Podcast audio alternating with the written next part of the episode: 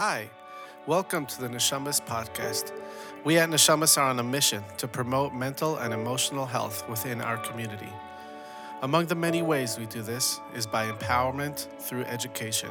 This podcast is where we get to listen to personal experiences of those who have been affected by mental illness, the pain, the struggle to get better, and today, by the grace of God, have emerged with a message of hope and healing. My name is Moshe Chanan. I am a grateful addict in recovery, and I am a certified life and addiction recovery coach. I'm here to encourage vulnerability and allow for hope to emerge from the internal journeys we share. Please join me, hear the stories of these heroes, and know that you are not alone. Welcome back to the Neshamos podcast. Today we are very, very fortunate to have Rabbi Avremi Zippel with us, the Shliach, Chabad Shliach in Utah uh, born and raised there, and currently has a Chabad of his own.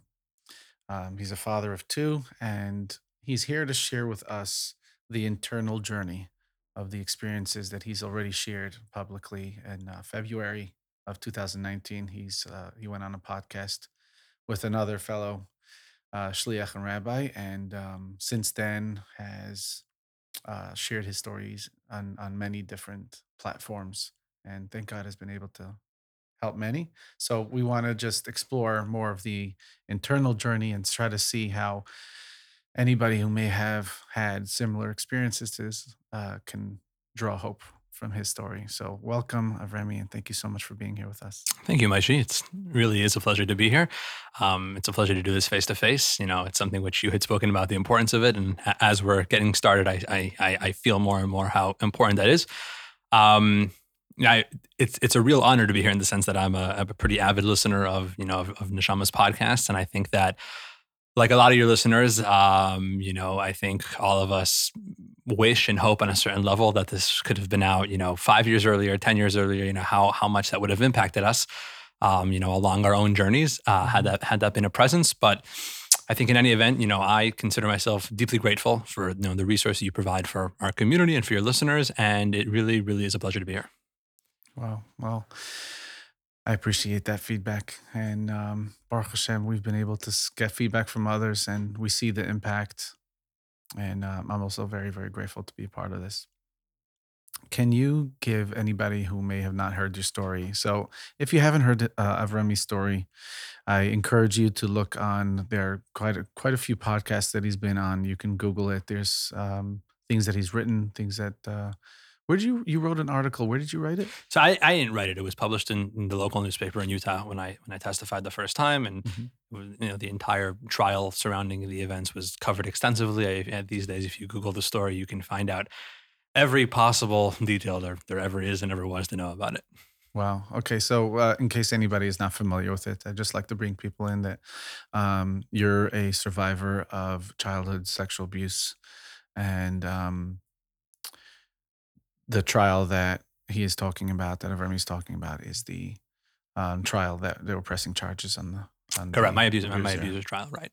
Um, so, uh, you know, very briefly, you know, we, we had talked about the fact that, you know, this, you know, p- people can go ahead and go through the sordid details on their own. Um, I was sexually abused for about 10 years, um, from roughly from age 8 to 18. It was our childhood babysitter. She was in our house every day. Um, it continued after I left home. I went to I left I left town after bar mitzvah. I was in cheder in Morristown for a year, in yeshiva and zal, and all the good things. And it would continue when I would come home. And it stopped after age 18. Uh, she didn't work for my family anymore at that point. You know, it was just kind of a, a, a logistical thing. My parents just didn't need the help anymore. Me and my siblings were all out of town, and so she stopped being around the house. And as a result of it, the abuse stopped.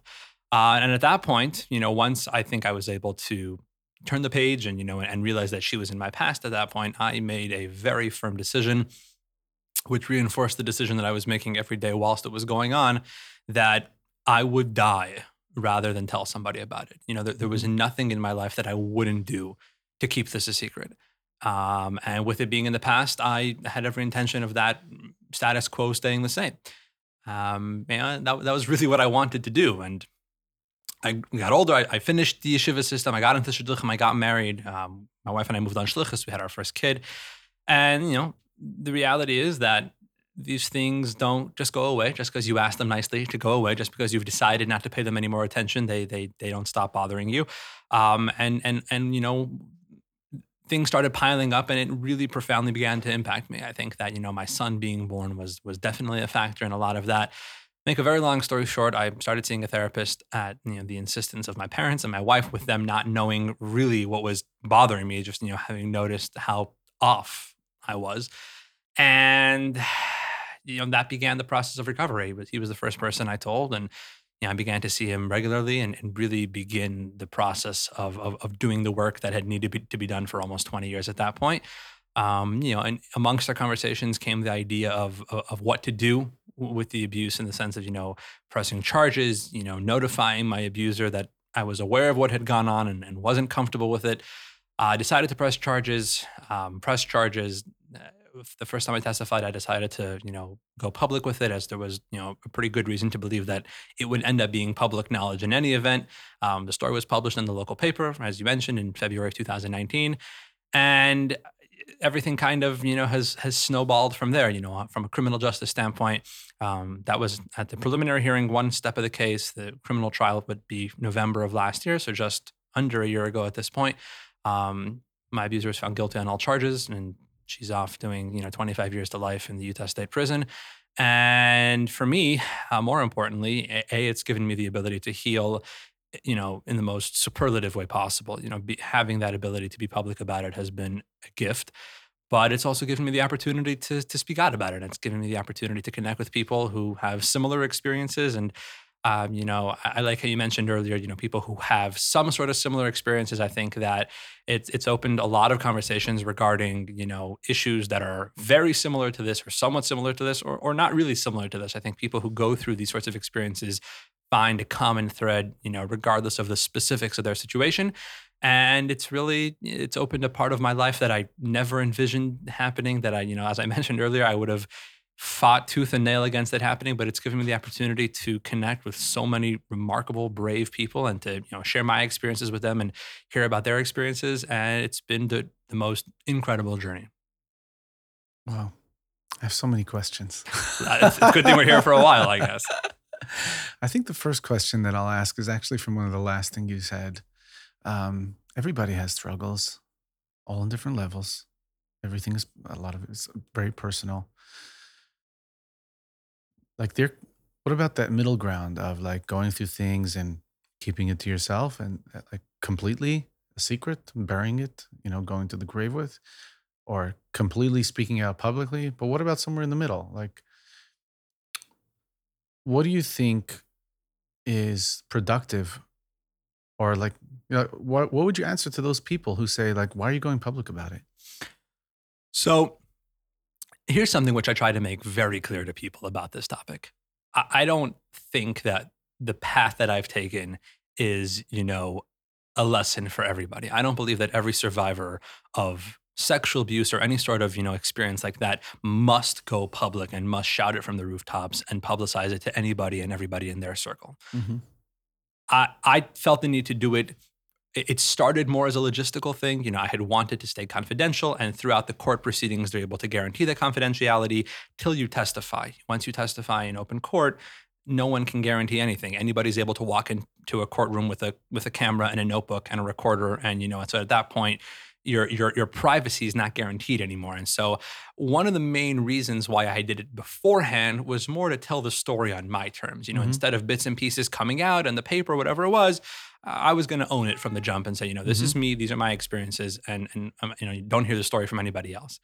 I think that there are so many people out there who the best path for them is not speaking out publicly about it. Mm-hmm. I think for a lot of people it does work. I think for a lot of people it's just not where they are. I understand that there are people who have situations that are hundreds times more complex than mine. A lot of times the abuse happens within the family. Mm-hmm. You know, it's it's it's a it's such a layered issue, and so you know, a lot of people think that I'm on this you know crusade, as it were, you know, to get everyone to just you know yell it from the rooftops. Totally not. I, I acknowledge that everyone has their own path of mm-hmm. recovery, mm-hmm. and for a lot of people, you know, dealing with it in their on their own privately, they tell a mental health professional, they tell a mashpia, they tell a coach, whoever mm-hmm. it is, is their way to go. Yeah. However, you know, to qualify that answer, I think that telling somebody is a must. Yes. And and you know and and acknowledging you know for me i think in my experiences the most important thing that i've realized about myself and heard from so many others is you have got to realize what happened to you and you have got to take the steps to be open to acknowledging and accepting and dealing with what happened to you um, and, that I think you know that is something which everyone can do and should do, and everyone who's gone through those sorts of sorts of experiences really, you know, if they really want to to heal from them, must do is find someone to speak to. Let it be one person, you know, let it be two people, let it uh, whoever it is, Mhm. but that need to unburden, that need to to find acceptance from another human being in this world is so crucial to anyone's path of healing and recovery. I'd love to go into that into the aspect of what it was like when you didn't share it and um, i'm sure there are many people it's just the way it is you know there's certain things i'm going to avoid trying to talk about myself but i just i once came to this realization that um, you know i was it was already way after i had already gone public with my you know with my struggle and and um, recovery from alcohol and drugs and I was getting compliments and and and encouragement, and there was always like this. I still had an inner critic. I still had something that was telling me, you know, if they found out everything about you, then you know they you're gonna be found out. You know, I still had that found out thing, and as long as I have a part of my life that's still in the dark, where that voice lives, as long as part of my story or part of my personality or part of my life or my characteristics or my values are somewhere in the dark where that voice lives, then um, I'm going to constantly have that part of my life. And no matter how much um, love and appreciation and compliments I could receive, I'm always going to deflect it, either because I think I don't deserve it or I can't handle it. But from this perspective, yes, I, you know, I don't deserve it, you know? Um, so can you tell me a little bit about what it was like before? Like, how do you picture yourself before anything even happened As, as a kid or as an as adult, decide. You know, whenever I talk about being a kid, I think people, you know, expect the conversation to go a certain way. I was I was a pretty happy kid. You know, I hmm had a pretty, you know, I look back on my childhood and the totality of all the experiences. It was it was pretty great. You know, uh, obviously it was very unique. I grew up in Salt Lake City. Uh, you know, we were we were literally homeschooled. You know, I know nowadays homeschool has a number of different interpretations. We were, you know, homeschooled kipshuta in in the house. You know, with my parents. It was it was pretty, you know, basic in that sense. I didn't go to school. I didn't have, you know, as as weird as it is, I didn't have a lot of friends. You know, I, I didn't grow up with, with a lot of kids and a lot of kids my age, a lot of Jewish kids my age. You know, there was the, the the few kids from Hebrew school, and there was you know the Mormon kid who lived on the other side of the fence. But you know, I, I didn't really grow up in a community like that. We went to you know to camp every summer, and that was the extent of our Mm. connection with the outside world. I was. I grew up on shlichus. Uh, it was the world that I knew. It was the world that I that I loved. I, you know, I was attracted to it from as far back as I can remember. You know, the there was something that spoke to me as a kid about you know living a life of selflessness and living a Mm. life you know of you know how can you schlep another person off the street to your Shabbos table? You know, can you make yourself meshuggah to shake lulav with another yid or put on tefillin with another yid or give out another set of Shabbos candles? Um, those were ideals that I grew up loving. I still love. You know, I, I don't mean to, to to you know to speak for that ruefully in the past. Um, but you know that was that was the life that I was living, and I had every hope and expectation one day to live a life life like that on my own. Um, you know, as I look back on it, and this is something which I've really I developed with my therapist, I always craved adulthood. Mm. You know, I was the the, the stereotypical shliach's kid, like you know, who who gives a 14 minute speech by the kiddish, like that, just rambles and, and says nothing, but like he, he repeats verbatim what he heard from his mora or his teacher. That that was me, like you know, at seven years old. I craved to be something bigger than myself. I craved, you know, to be years ahead of myself. I, I think that looking back now, I can say that that you know those were a lot of the circumstances that really um, set up the grooming process for my abuse. I think my abuser definitely picked up on that and, and was able to kind of use that, you know, to, to to to set up that sort of situation. But that was my childhood. It was, you know, it was, it was, it was shlichus. It was, it was Utah. I mean, you know, that, that was, that was the life we knew. Everything, every facet of our lives was centered around it. You know, what we could do and what we couldn't do. And, and, you know, that, that was it. That's that's the life, you know. I, I didn't have the context, you know. Oh, what if I lived in Crown Heights? I could have gotten to a school, or you know, I'd go to camp and people would, you know, kids my age, kids in my bunk would freak out about, you know, there no pizza shops. I didn't know uh, what does that mean. I didn't know a life where like, you know, you go with your friends, you go with your parents out of Pesach to get a slice of pizza. It was it was a foreign land to me that I didn't know what to compare it to, and so it was great. It was, you know, it was it was something which it was a lifestyle which I embraced. I know a lot of kids grow up on shlichus and they don't, and I did. Mm-hmm. It was awesome. What do you think happen in regards to your identity? Like, if this is the type of life and I emulate it and I want to be that, what happened in that process? Like, was that, I wonder if that like took it away and be like, oh my gosh, I can't be that anymore. So I think you hit the nail right on the head. And I think that what people get drawn to living the, the, the bligvul life of a shliach, I think is something which a lot of people might get the wrong message from it.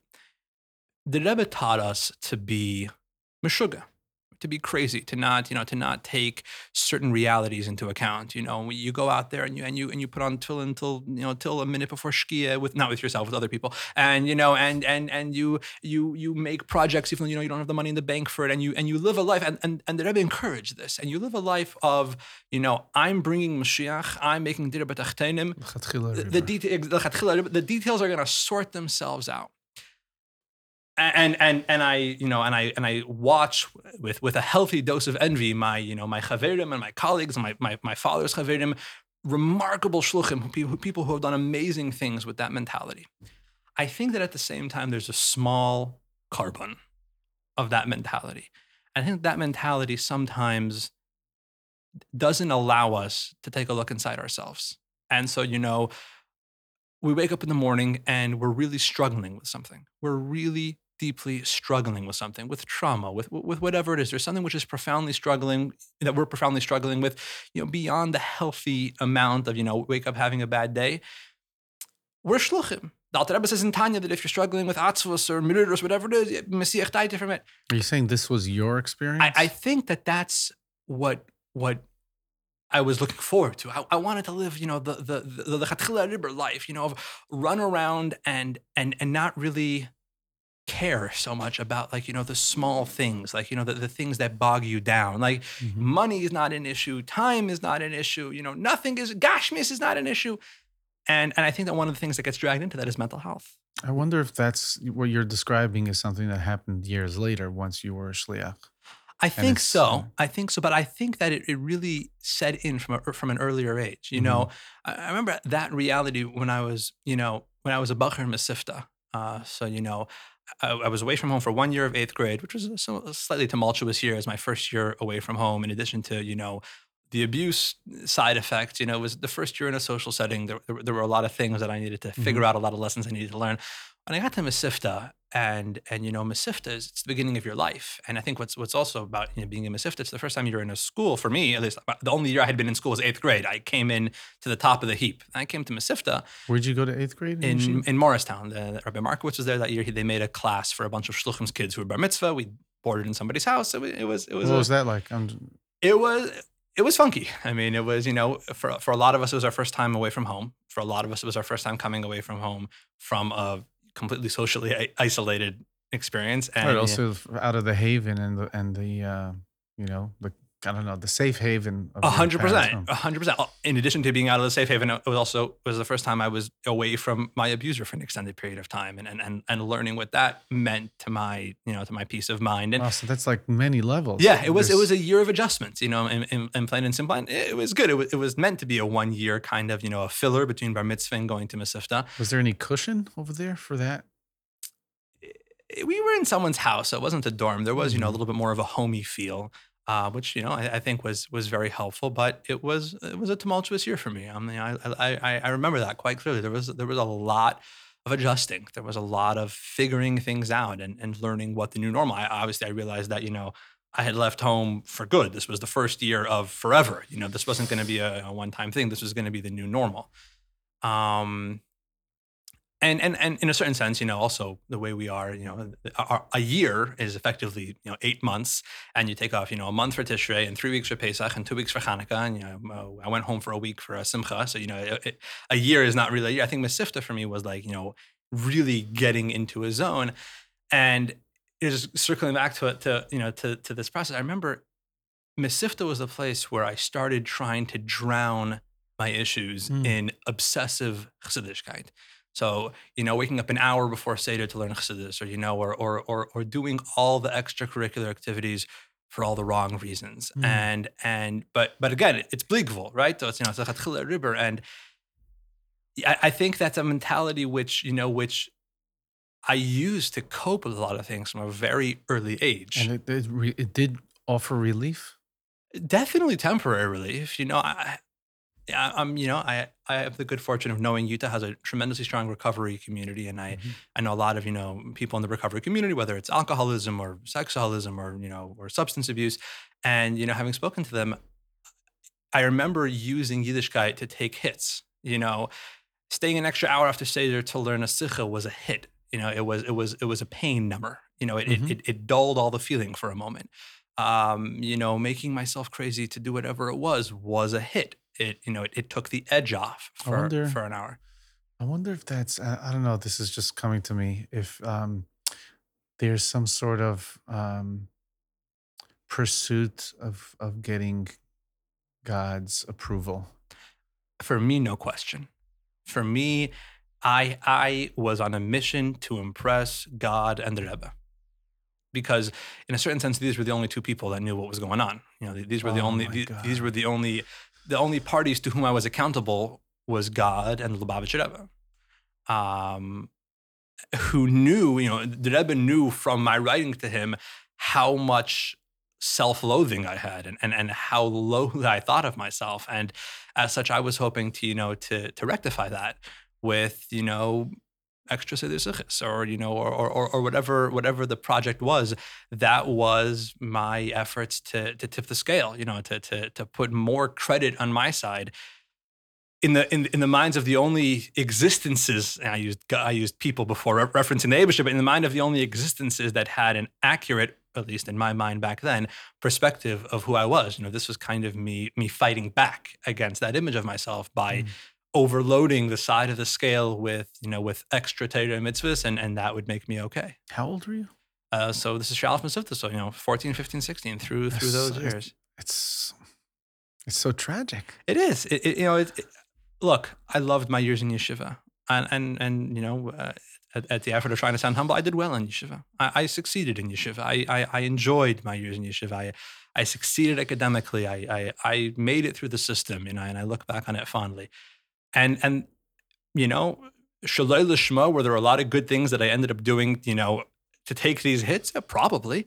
But there was a lot of turmoil. There was a mm. lot of confusion. There was a lot of of of making these decisions to do things just compensate, born just yeah overcompensate just you know out of this effort to to drown myself in in something else so as to change my own perspective of myself when I said tragic, I meant like I'm just feeling so much compassion for this innocent 14 year old who who has just the wrong idea of what Abishter, what Rebbe, and what it's really about, you know? Um, wow, I'm just really taken by that. Yeah, I mean, it's it's difficult for me now to look at Bachram at that age for me to look at kids, you know, in the eight, nine year old phase, the same age that I was when I when the abuse started, is not as difficult for me as to see know, bar mitzvah boys, kids starting, you know, their their Mesivta years because that's where the torment started.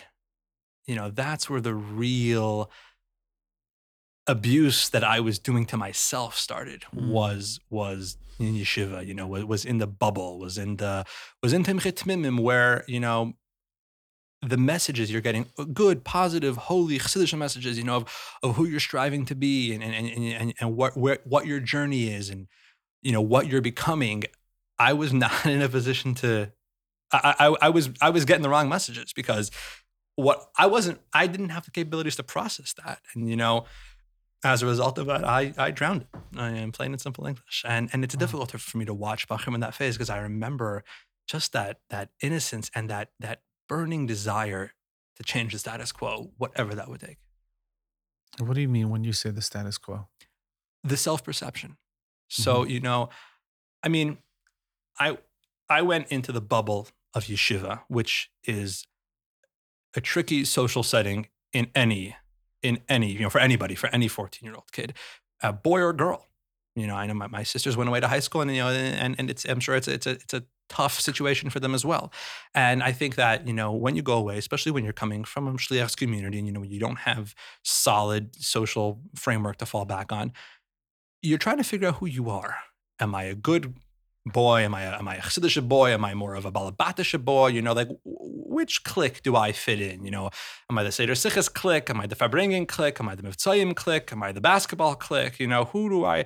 And, and I think that every single Mesivta Bacher spends years and years and years, you know, kind of moving through those cliques and, and trying to figure out where they land. I moved through those cliques. I went through the same emotions as everybody else with this constant, you know, the, the voice you mentioned in my head saying, I'm glad you think you fit in with any of these because you don't. You don't fit in with a single one of these. You are just abnormally different. You you- you've been through you you've done these horrible things. You've been through these terrible experiences.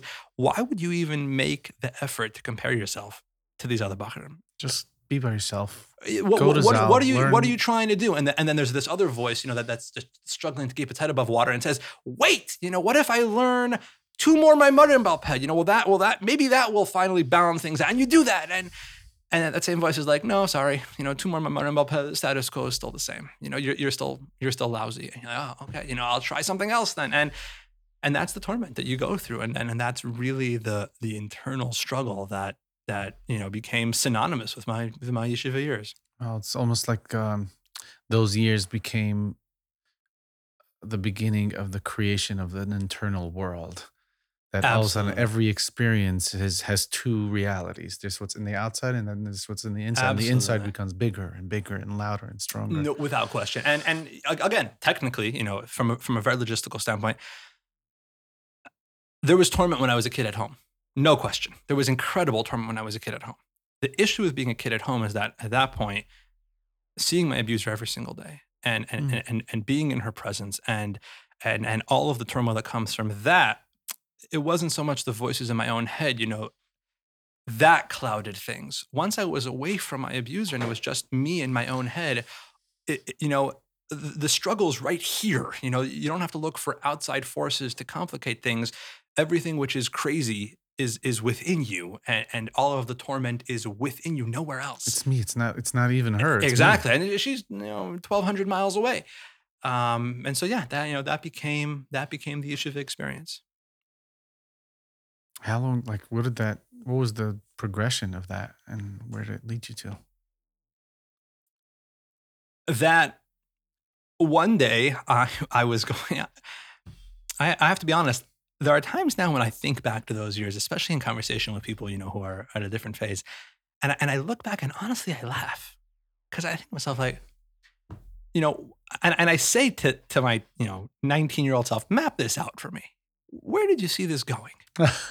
Like, like, like, how did you see this ending? I'm curious. Like, you know, in your, yeah, I was, I was, you know, I was a very stubborn, you know, you know, kid, teenager, young adult, still am a little bit, and and I would say to myself, you know, okay, you you had figured out how this was all going to go, so Fakir, tell me, how was this all going to go? How did you see this? How did you see yourself getting out of this cycle? And you know, as, as crazy as it sounds, I had convinced myself that that I would finally come to a point where I would have such strong mental determination that I could just bury it. I could bury it in shlichus. I could bury it in, you know, in, in being busy with things. I could bury it in any sorts of positive things. And if, if I would just throw enough, you know, layers of dirt on it, it would stop popping back up. It would just, you know, get down and stay down, and that would be it. Like I said, I, I laugh now when I think about it, but you know, because it, sounds so insane, and and, and I know that it's insane because I know that it didn't work. I can say with absolute confidence that it didn't remotely work. But that was, you know, that was the progression. You know, as as I went through the yeshiva years, you know, you also you get busier. You know, once you go on shlichus as a bacher, you know, in addition to learning, you're running programs and you're running around the city, and you're, you're it's your first foray into fundraising money, and you are you are you know filling This your was life. in Utah. This was no, this was in London. I did a year of shlichus as a bacher in London, and then I went to Smicha. And in the middle of the year of Smicha, I became head counselor in a summer camp, and you know that was an immersive experience. And and then shortly after Smicha, I was in 770 for a few months. I got engaged, and and and I got married, and you know, thank God I was getting engaged because marriage is obviously the cure to all of you know life's diseases, and I was gonna you know take full advantage of the cure of marriage, which, as it turns out, marriage is not the cure to any disease in life. Um, and and and. But I guess there was kind of this expectation that, you know, the busier I got in life, the more I took on, the more I did, the more areas that I could expend mental energy, the less space in my head I would have to worry about stuff. So it was it it was a foolproof strategy. And and and I guess what I didn't realize in the moment was that you know these things they have a permanent hold on, on a certain amount of emotional and, and mental energy. And regardless of what you're doing in life, they're there to wish you good night every night and good morning every morning, and they're there every second of the day. They're the constant. They're the constant, exactly. And and fakir, they're the ones who don't make space for all your other stuff. They're the ones that say, you know, I'm sorry, we're gonna we're gonna make you absolutely crazy today, worrying about you know what's going to be with your life and and and what a horrible person you are. You're not going to have time to go learn with someone. You're not going to have time to go put on tefillin with somebody. And and ultimately, they they they take their claim. You know, they there's this kids book you know i remember i was actually looking for my for my kids you know about the the boy who doesn't clean up the mess. In his room and the mess gets bigger and you know until the mess kicks him out of his own room. Uh, I, came across it in my parents house recently and i was like wow. You know this is this is a great example because like you know that mess gets bigger and bigger and bigger t- as long as you're not dealing with it till it starts bossing you around. And and yeah that's you know that's that's the reality of things so long as we don't as we don't deal with them Mm-hmm. 17, 18. Like, I'm, I'm just wondering, like, okay, you talked about um, becoming a head counselor and things like that. What was that like? Did you see, like, if when you're 14, 15, you already have that, those voices coming up and all, you know, all those uh, necessary memories and self images to push down when you're getting older and you're already becoming a mashpia, a, a a person who people look up to, what happens to your like? How do you even do that with such an intense self-loathing and and and negative self-image? i remember being a a, a bacher shliach was was a difficult year for me because you know as as a bacher i always loved farbrengens i always loved farbrengens um still do it was very very difficult for me to farbring with younger bacher you know, so I was I went on shlichus to a Mesivta, to a high school. So you know, in England, everyone's a little younger. So, you know, we're talking like 13, 14, 15 year olds. It was really hard for me to farbring with those bacher because, because in, in a certain sense, I viewed them as so much better off than I was. What do I have to share with these kids? You know, they, they don't want to know me, who I am. They, they, they don't want to know what my life is, is full of. They, they would run from me like the plague them and the Hanhala and everybody else. But that was hard. Being a head counselor, you know, that whole thing, that, that was, I think that was a different escape for me. That was that was that was a different kind of drug. That was the need to be as normal as possible. I, I guess I felt like, you know, in addition to all the good things of Torah mitzvahs that I was doing, every effort that I could take to live as comparable a life to, you know, to my friends was my way of keeping the secret. You know, were, were efforts that I was taking to make sure that nobody would ever suspect this mm-hmm. about me. Um, so you know, I got a good shlichus. I was in a good smicha program. I was I was a head counselor in a reputable Lubavitch overnight camp. You know, was there a lot of effort put into those things to Big make sure you get the best? Big Because if I don't get the best, right? You know, and there's a chance that I'll be So- found out. So I want to jump ahead for a second. I- I want to share this anecdote, and it's, it's funny because it happened right outside Crown Heights. It happened in a rental car. Um, you know, before I went totally public, once the criminal justice system had had begun, and once that process had started, and, and I and I was starting to get comfortable telling people, there was one mashpia I needed to tell. There was one mashpia that had been my mashpia in yeshiva, and we were extremely close. And if there was one person that I had almost told it was him, like, you know, he he was the person that I got the closest to working up the courage to really share with him what was going on. Let's And- kind of pause you for a second. Sure. What do you think it was that he did that invited you to even get to that point? he, he, he, we had honest and comfortable and open conversations. We did not have conversations about the spheres and Atzilus. You know, we had, we had conversations about honest, practical, day to day challenges of being, you know, a 17 and 18 year old bacher in Olam Hazeh Hagashmi. You know, real, honest conversations. So I called him up.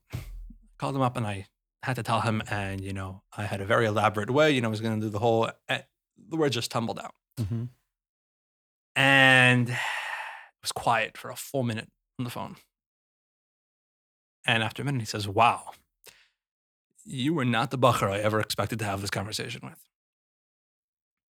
So, And this is somebody who was so so, close, close, right? And, and so I took that as a compliment. I, I, Mm. I, I, I did. Like, you know, he was like, wow, you, really? Because what I took that to mean was, well, you were, you know, you were a good Bacher in Yeshiva. You learned, you davened, you did all the right things. You came to say there. And usually we use sexual abuse as an excuse for someone who's struggling. You know, he can't wake up in the morning. He's struggling. He can't learn. He can't this. Nabach. Little Rachmanis on him. He was abused as a kid. You know, I took that as a compliment. Looking back, I realized that that, that mentality was something which I was really trying to tap into. Was, it, was a mentality that, that I bought into. If I will be a good bacher, if I'll be a head counselor in camp, no one will think this about me. And so that's the goal. The goal is to live as, as normal a life as possible because the more normal I can make myself, the less people will expect this about me. The more I'll be able to keep it a secret. Mhm. And and so I did all the things that you know make us normal Lubavitch Bakrim. I I was a head counselor in camp, and I did this, and I did that, and I went on Mivtzoyim, and I, and, and I did all the things that make us normal because normal was what I craved. I craved to be normal. I craved to be just another guy in 770, just another Bacher, just another guy in my circle of friends. Don't notice me. What?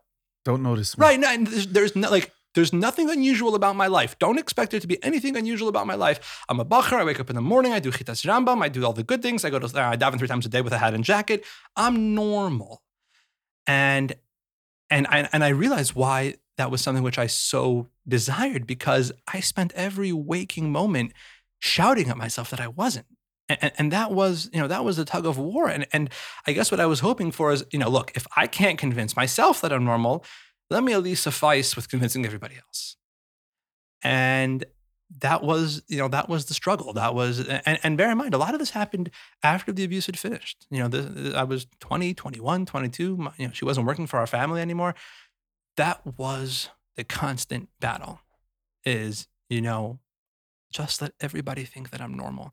And, you know, I remember the Kinnis HaShluchim before I went public. So this was the Kinnis HaShluchim of 2018. I remember sitting at one of the sessions at the Kinnis. There's 2,200 Shluchim in a room. And I remember thinking to myself, and, and, and, and fair enough, I had healed a significant amount at this point. At this point, I'd been in therapy for two years and I was really, you know, warming to the idea of who I was. And I remember thinking to myself, you know, I'm probably going to go public one day. I didn't realize it was going to be so soon. I'm probably going to go public one day, and all these people are going to know something about me. And and you know, right now I blend in perfectly. I'm another black hat. You know, if, if someone would look at this room from the back and just see, you know, a row of Borsalinos, I'm just another hat in the room. Mhm. And there's going to come a day where where that's I'm not going to have that ability anymore. And I remember a year later, last year's Kinnis, which was a week after trial, sitting in the same room at the same session, and you know the trial had just finished. It was it was still a pretty hot topic, and and shliach after shliach is coming over, you know, to, to give feedback, and they heard like, everyone wanted to talk about it, and I remember like thinking myself, wow, you know, I, I that was a pretty accurate prediction, but I, I guess that's you know just to bring the conversation to healing for a second. The most important thing that I need to learn in my healing process is you will never be normal. You will never be just another Borsalino. You will never be just another guy in your group of friends. That's the first thing that you need to accept. So in that moment when you looked around the room the year before, and you said, you know, I'm not going to be like, how did you feel towards that? I, I think at that point, I still felt a little nervous about it. I didn't feel, you know, I, I wasn't, I wasn't ready yet to fully accept myself as different. Um, and and and I have to acknowledge, and I acknowledge to myself that that's my own process. I know that that's the work that I need to do is to is to accept myself that for whatever reason, the path that the Abishter has given me in this world is one that is unusual. I'd like to open up like an inquiry. I'm not asking you to answer, Sure. but if anybody's listening, I wonder how many people in that black hatted room also feels like they're different. And maybe they are. And I'm not saying everybody has a mental health Sure. issue. I'm not saying that everybody has trauma. Um, I'm just saying I wonder. I wonder how many people and oh, he he was uh, you know, he was sexually abused as a child. I don't have the right to feel different. He has the right to feel different. I want to I I'm just I'm going to leave that open ended. If you have any feedback and that's fine, but I think I, I think that well let, let me put it this way. How many people in that room have gone through something in life that marks them as different? A, a whole lot more than I think anybody would like to believe. How many are are in a place where they're accepting of that and mindful of that and and, and are aware of that? I think that's a number that grows every day. You know, I, I'd Mhm. like to look at it, you know, in a glass half full kind of way. But I, I think that's what so much of this boils down to is, and you know, and, and I, I've had so many conversations with with young people who are really at the beginning process, and you know, a, a lot of them start with the same question. You know, so what will it take for me to go back to normal? When will I be fixed? When can I just mold in with everybody else? what's the pill? When will I be fixed? What's how the many book years? to read? Exactly. You know, How I- many how I- many years of therapy do so I need? How many always, sessions? I always tell tell me. the story, and and for me, and, we, and my therapist and I joke about it until today. I went to therapy the first time. I wasn't excited about the whole thing. I would love to hear about that too. But so so I went to I went to therapy the first time, and I came into the room, um, and I remember in the drive on the way there, I said, "Okay, I'm doing this. I'm not going to do this halfway. Let me let me go to the guy, tell him tell him what I think.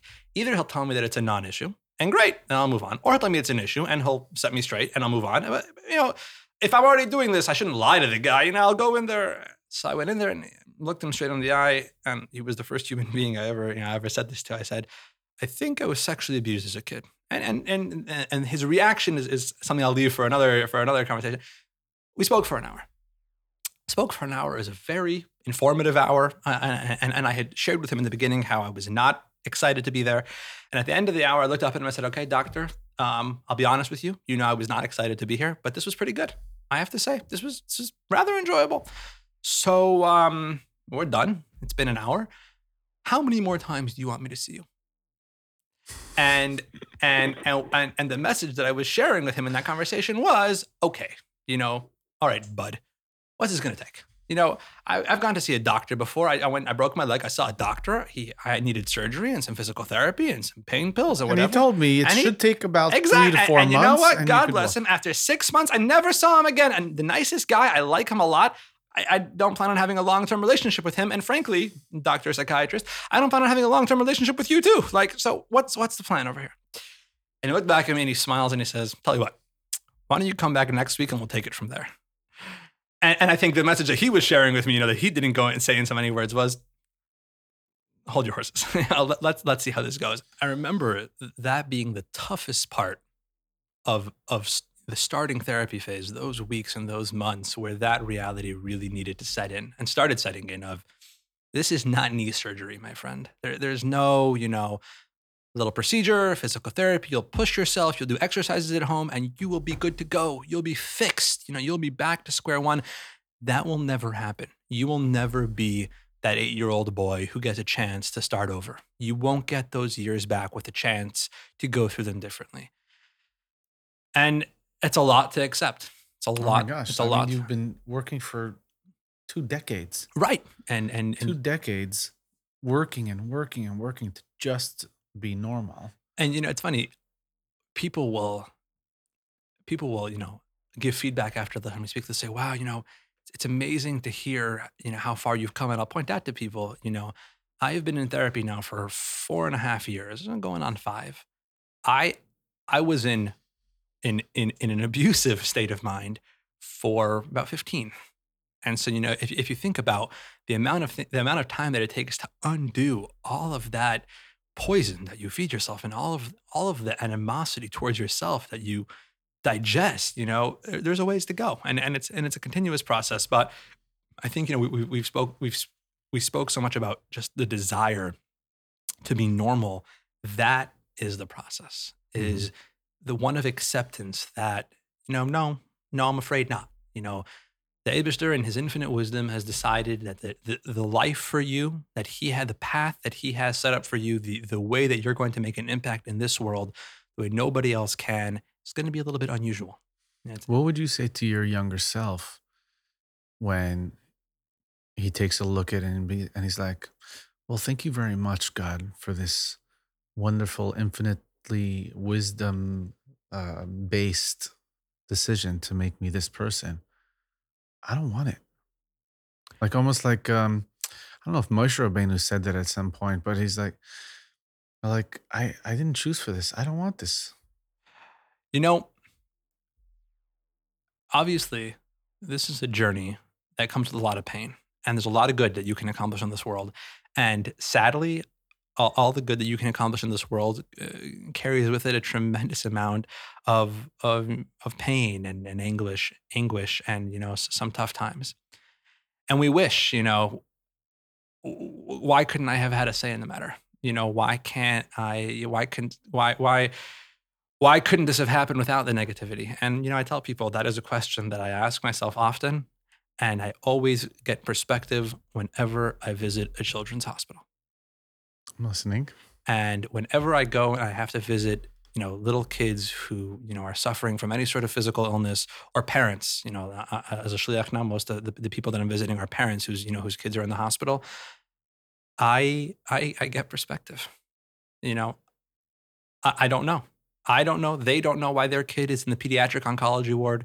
They don't know why their kid Nebuch is struggling with Yana Machla. They don't know why. And, and, and, you know, at the end of the day, take a look around at the world around you. You want to join the legions of humanity that have gone through pain and suffering? Take a number. You know, that that's that's our journey. I think the sooner that we accept that, the better off we're going to be. It's a question which the Abishter wants us to ask and never get a good answer to. And I think that's so profoundly part of the setup. I think the healthiest thing for me to realize was for for some reason, unbeknownst to me, if I would know it, I would I would run for God. I hear it pays very well. You know, I'd want that job. But for some reason, unbeknownst to me, God has this system in place where He wants me to turn to Him repeatedly and be like, why? And did it have to it had to go on for that long? The same thing couldn't happen if the abuse went on for seven years or four years. It had to be 10 years. Why? Ask that question every day and never get a good answer to it. And, and learn to realize that the question is the point, not the answer. Please tell me more. So What do you mean? The question is the point. we go through life looking for answers in every situation. Everything that we go through, every, you know, we're, we're on an airplane. I, today I flew her on an airplane. It's, it amazes me the amount of kabbalas ol that you have when you get on an airplane. And the amount of just, you know, we do things because that's what we've been told every time we flew on an airplane for, for a number of years. We put our seatbelts on. Why can't your seat be in the reclining position during landing? I was having a good nap today while I was flying over here. And in the middle of the nap, the stewardess made me pick the back of my seat up because we were landing. Is, is, is the entire energy of the plane somehow affected because my seat is leaned back we have kabbalas ol you know we do certain things and one day you'll read a book and they'll tell you that you know the aviation and the and the we look for answers in life and and and, and we get frustrated where there's no answers and, and then we, we use kabbalas ol but we resent it you know we, we want to understand what's going on i have found in my experiences that god for some reason desires, envisions the situation where we have this relationship with Him, that we turn to Him every single morning with a question. And He responds to us with a gentle kiss on the forehead and doesn't answer it. And He wants us to continue that pattern. He wants us to ask. He wants us to try to understand. He wants us to try and try and see what He's figuring out. And He oftentimes doesn't intend on telling us ever. but that shouldn't ever dissuade us from asking. Keep on asking, keep on probing, keep on questioning, keep on asking for the Abishter's mercy, keep on asking for the Abishter's love and to show you what's going on. And don't let the lack of answers dissuade you. How does that help you on a daily basis in regards to just having a healthy relationship with Hashem and and um, you know that despairing state of like why like how how do you use this I, I don't mean to sound cynical, but I think that it took me time to realize that I don't have a better option in mind. Hmm. I don't have a better way of doing it. I've tried all my ways. I spend years and years and years trying to get out of the cycle of pain in all of my own ways through all of my own behavior traits, you know, that we've been discussing now for this little bit, drowning them in, in Yiddishkeit, drowning them in getting busy with projects, whatever it is. I, I've tried all that and it didn't work. At some point, being open to the reality that this is what the Abishter has in mind for me. This is what my life is going to look like. That's it. There's a lot of pain involved. There's a lot of tears that have been shed. But, you know, that's what's going to be that's that's the last and best option that I found. And and I've tried so hard. And you know, I, I have a good friend who went through similar experiences, and, and he says, you know, if you know of someone that has a better plan in mind, let me know because I don't enjoy this one all the time. I want to I want to jump back just a little bit because I think that there's there's an important detail over here that that shouldn't get obscured. Believing that there's a point in all this, believing there's a purpose in all this, and forging a relationship with the Abishter whilst incorporating that does not mean ignoring it. Because sadly, I think that in the frum world we know, you know, in the Lubavitch world we know that there's there's there is a mentality of don't worry about it. Have emunah. Are you talking about the past? Yeah, you know, in, in terms of in terms of acknowledging, yeah, like it's all good. Have emunah. Have emunah in the in the sense of you know don't don't think about it. Don't dwell on it. Don't pay it too much mind. Believe it's okay. It's it's fine. You know, I, I was once giving a speech to a community, and I and someone asked such a such a good question. They said, you know, what what's one thing you'd like to set the record straight on about this topic in the frum community?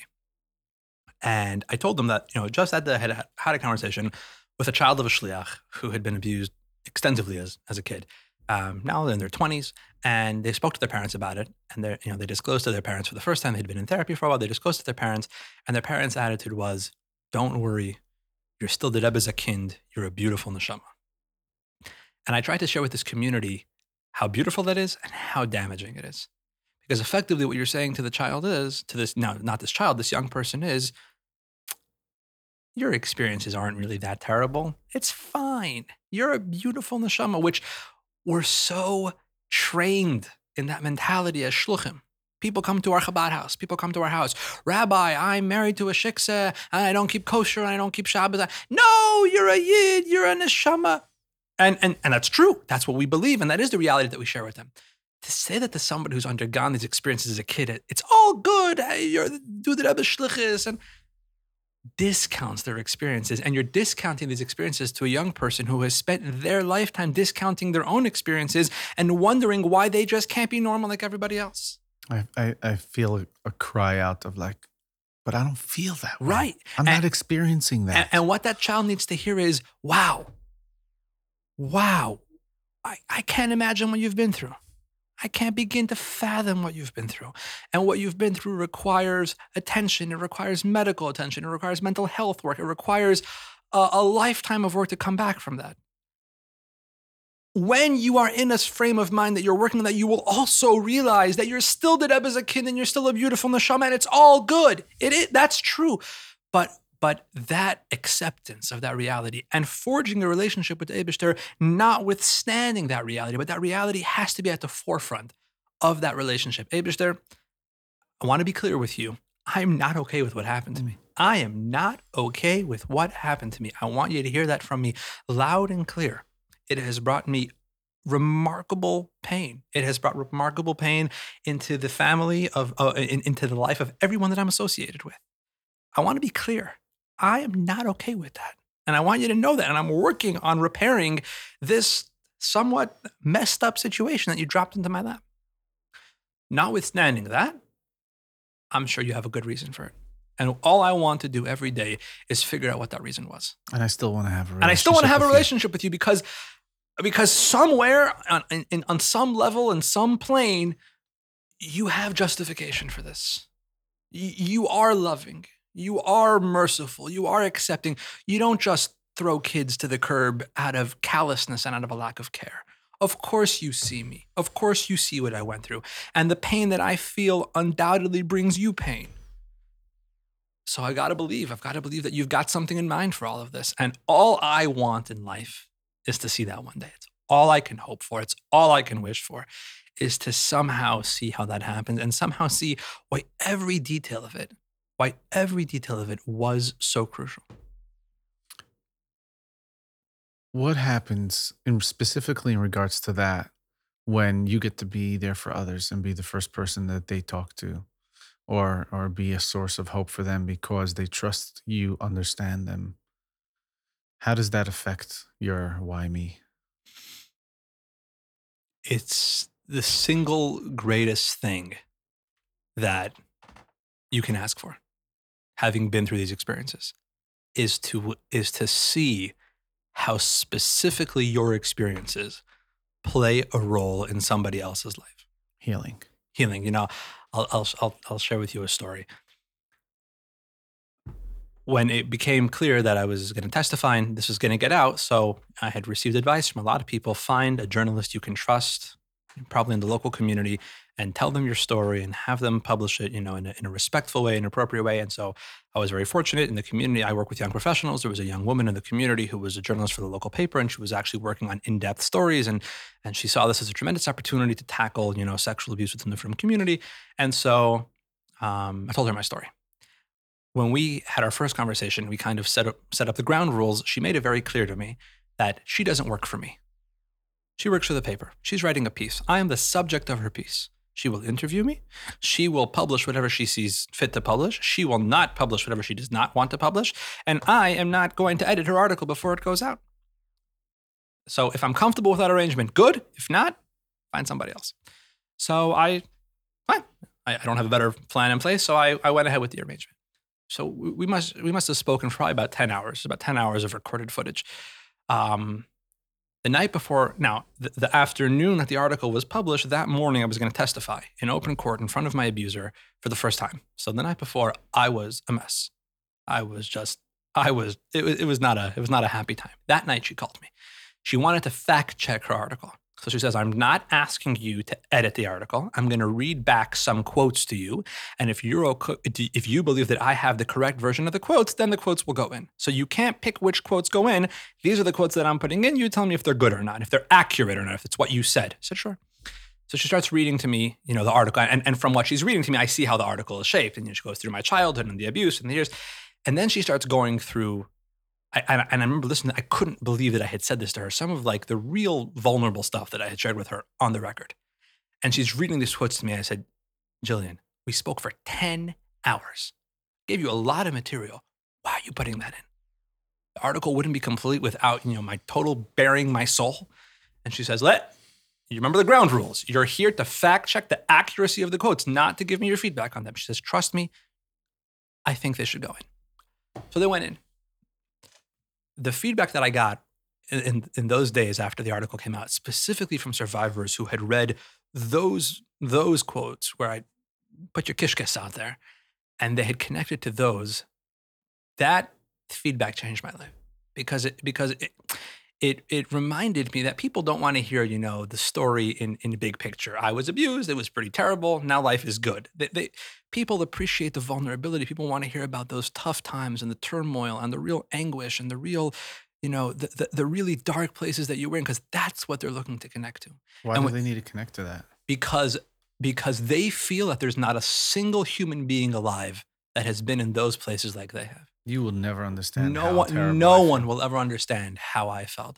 And when you see those printed and and you can you can connect with us with a single human being, that is where you see purpose. did you ever experience that where you spoke to somebody else after I had started therapy. Um, the first the first place where I really bonded with that in a printed setting was Elizabeth Smart. Mm-hmm. You know, she she obviously our experiences are very different, but you know, I remember reading her book and I remember you know her her talking about how she felt after you know the first time she was raped, and you know obviously she comes from a very religious community as well, and, and the words jumped off the page and smacked me across the face. Mhm. It was it was it was mind blowing. Meaning, how, I, there's hope like, for me. I'm like not the how did one. how did she how does she how does she know that? How does she know how I feel? And and you know, I realized that. I realized that that that's the part that people want to connect with. That's the you know in, general it's been said, it's been documented, it's been published. Sexual abuse is a disease of loneliness. Because you take a child in their most vulnerable state, at their most vulnerable time, and you cut them off. Sexual abuse is a process of cutting off the child from their natural support systems. It's a disease of loneliness, which marks survivors with, with, with a degree of loneliness forever. And all survivors of sexual abuse crave is, is the antithesis of loneliness is connection, is understanding. Somebody else gets what it's like at those dark times. Somebody else knows what goes through my head when I cry myself to sleep at night. Somebody else gets it. And when you can be in a position that your experiences can provide something for somebody else, I think it is the single greatest blessing you can ever hope to attain as a human being. Hmm. I identify with that a lot. I think that's really what brought us here in the Sure, first man. I think that's you know that's that's becoming what the world realizes these days. Um, what do you do today on a daily basis or weekly basis to maintain, you know, a healthy, healthy state of mind and spirit? Still go to therapy regularly. What's regularly? Once a week, uh, once a week. Now with Zoom, everything is you know over the phone or whatever. But it's about once a week or every other week. Mhm. And I and I make a point to make that clear. You know, this was you know because a lot of people are like, "Wow, it, it was great that you went to therapy," and I, and I find it important to set the record. I, I didn't went to therapy. I still go to therapy. I'm still in a place where I realize the need that I have to organize things that are that I'm struggling with. Mhm. Um, one of the things that I do very regularly is I communicate with God in English. You know, I, I, I try to daven three times a day, and I speak to the Abishter from the pages of the Siddur, and I find meaning in that. And oftentimes, I will take the opportunity to speak to the Almighty God. I, his English is as good as his Hebrew in plain and simple English, and and and have honest and, and vulnerable conversations with him, and share with him exactly what's working for me and what's not working for me, and and what I need in that moment. Well, can you speak to somebody who's scared that they're going to get uh, struck by lightning if they say certain things to God? He hasn't done me in yet, and we've had some pretty honest conversations. Um, in Utah, there's a lot of teens, young adults that are you know that are that are in Utah for um, residential treatment. Uh, you know, for for- Wilderness for, yeah, and- wilderness, and, and then and then later on residential for issues of all kinds. So a few years ago, there was a frum kid that was there, and our, our experiences are very very similar. And he, you know, once they make it to a certain stage, they can come to Chabad instead of my father going to visit them. They actually come up to Chabad. So he was with us for Rosh Hashanah, and we had had some pretty intense and honest conversations. And I knew, you know, I knew where he was, and and he came to me and he said, he he, he tossed the machzer at me and he says, I can't do it. Can't, can't, I can't, I can't read this nonsense. I can't do it. So I gave him a tallis. I said, go in there, put your put your head under the tallis, just speak to the man. Just tell them in English. Just, just tell them what's on your mind. Tell them what you Rosh Hashanah. Tell them what you want for the new year. Tell them what you're willing to take upon yourself. Forget the piyutim. And and uh, hold, put that aside. Tell the man in plain and simple English what it is you're looking for. And remember that we had we, we- I sat next to him. We both had very profound Rosh Hashanah. You know, for me, it's a very big part of it. I think that you know, every single day I need to be mindful of my reality that my life is different. There are things that affect me that don't affect most normal people. There are situations that are difficult for me to go through that most people seem to just skate through Or at least it seems. or at least it seems that way. Yeah, at least it looks like that.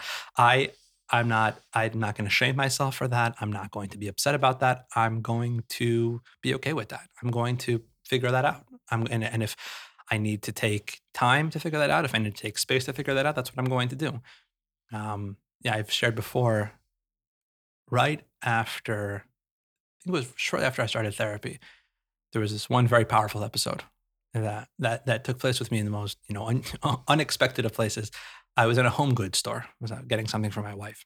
It was one of these home goods stores where you know the aisles are extremely narrow and all the items are three quarters of the way off the shelf, and you're bound to knock something over. And sure enough, there I was with pushing my cart, and I knocked over a vase, and it fell onto the floor, and it shattered into a million pieces. And you know, it was like one of those sound like the whole store heard it, and I'm standing like, "Oops!" And the store employee walked by the aisle from the other end, and like didn't hand me a broom.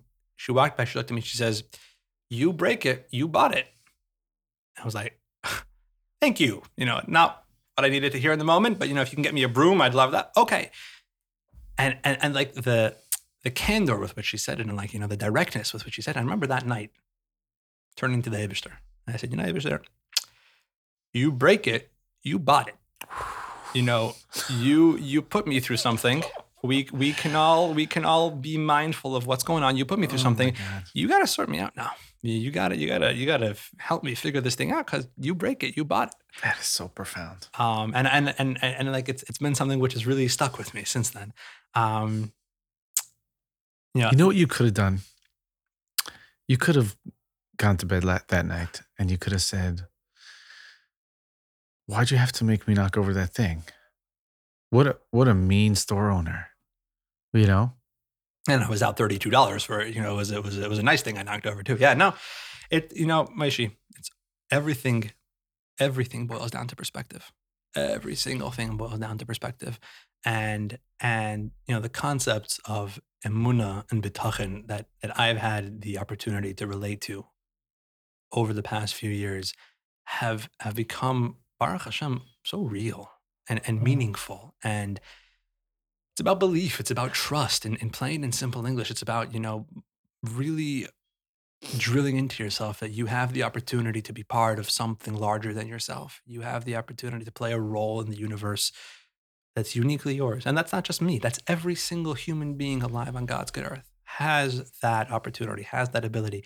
You need to realize that you need to tap into that and, and figure out you know how to do that. And excuse me i think that's that's what everything boils down to you know it's what every choice in life every encounter boils down to.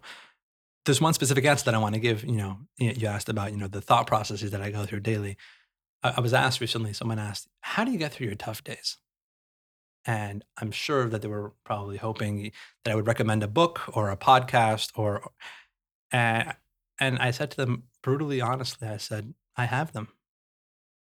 When I have a tough day, I don't I don't immediately go on the hunt for the end of it. I'm having a tough day. I can't have tough days. I'm worked out. I go to therapy. I, don't supposed have, to be normal. right. I don't have tough days anymore. So quick, let me tap into whatever it is I need to tap into and and get over this tough day and just you know because in my life everything is perfect. Every day is wonderful and, and amazing.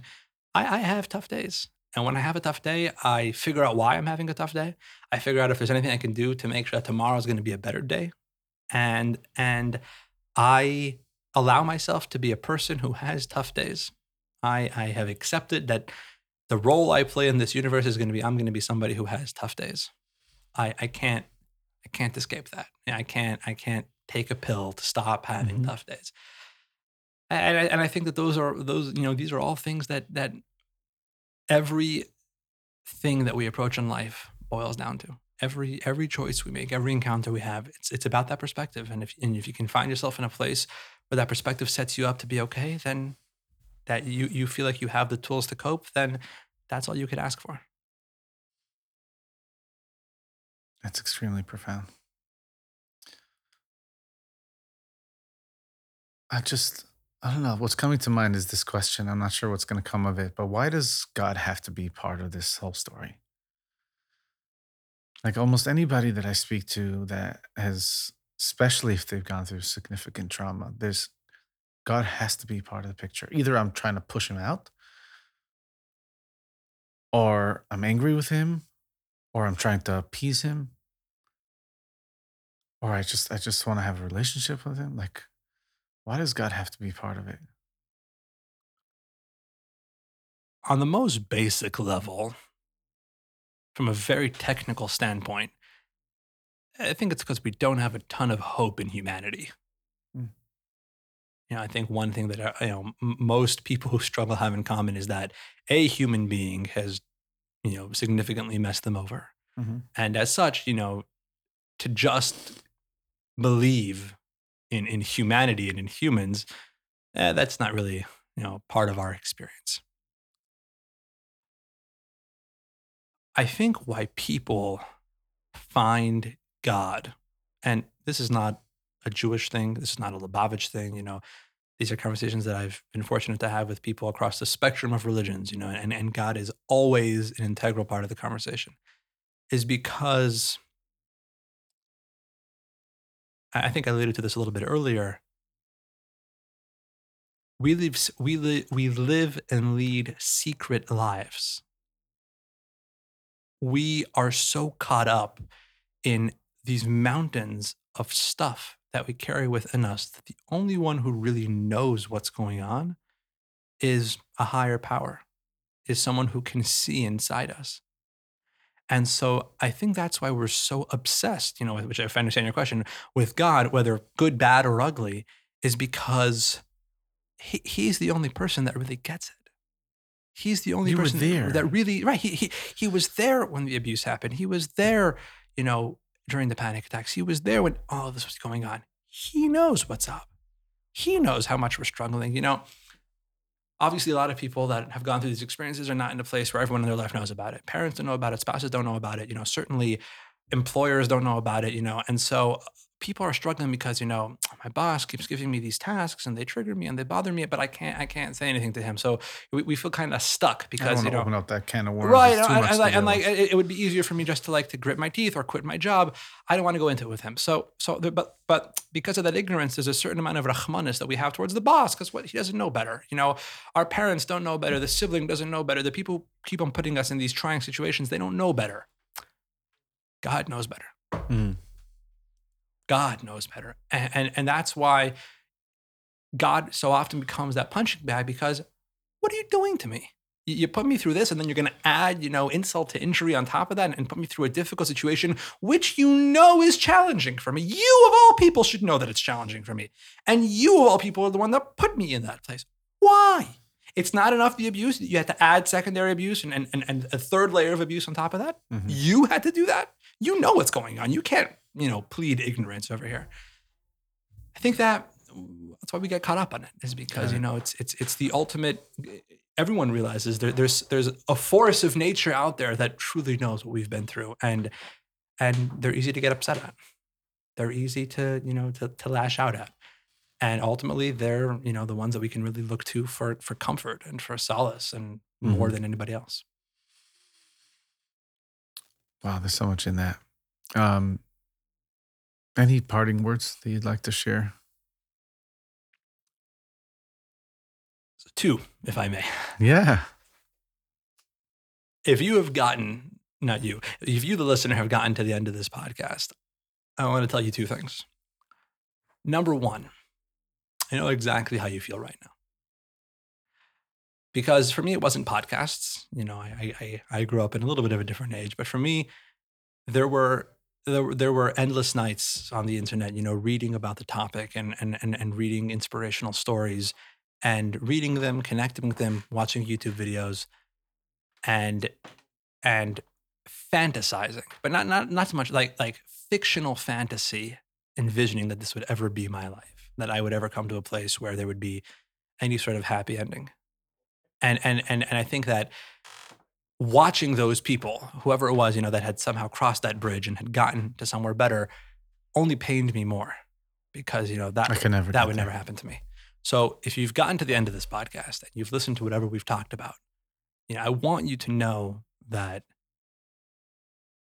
anything that I have been able to do by the grace of God, any steps that I have taken are not magical. They're not, they're not supernatural. They're readily available to you. And I think that anybody who's motivated to, you know, to put in the work and to make those choices can get can get to this place. I, I firmly believe that. I don't believe that there's anything unique that I've done about that in, in in that sense. And I think that it's, you know, it really is easily attainable to anybody who's interested in getting to this sort of place. Second of all, second of all, if you're listening to this podcast and you've gotten to the end of it, I want you to know how remarkably brave that makes you. Because if you're listening at this point, there's a good chance that there has been a number of topics that have been brought up that have been challenging for you, that have been triggering for you, that have Mm. touched on areas that are really difficult for you. And so often, the natural inclination is to turn them off, to run from them like the plague. I would assume that a lot of people probably have listened to this and you know have had to pause and take breaks and come back to it. But if you've gotten to the end of it, I want you to know that the, the bravery and the courage that you have to listen to this and to think about these topics critically and to and to be open to having these conversations to being part of these conversations speaks to incredible bravery on your part. And you should remember that. And you should internalize that. And you should push that bravery forward and try something else courageous and and, and build on it Mm. and see where it takes you because I, I can't imagine that it's easy you know to listen to something like this. And if you have that's a tremendous you know kudos on your part and keep on keeping on Wow. Thank you so much. And um, I'm thanking you for me, from Neshamos, and from anybody who's listening to who may not be able to get a, a hold of you. We all thank you very much. thank you God bless you. God bless your wife and your kids and your community. thank you very much good gebencht Thank you for listening. Please share your feedback by emailing us at podcast at neshamos.org. We hope you'll be back for the next episode of the Neshamos podcast. This is Moshe Chanan wishing you a healthy and a meaningful day.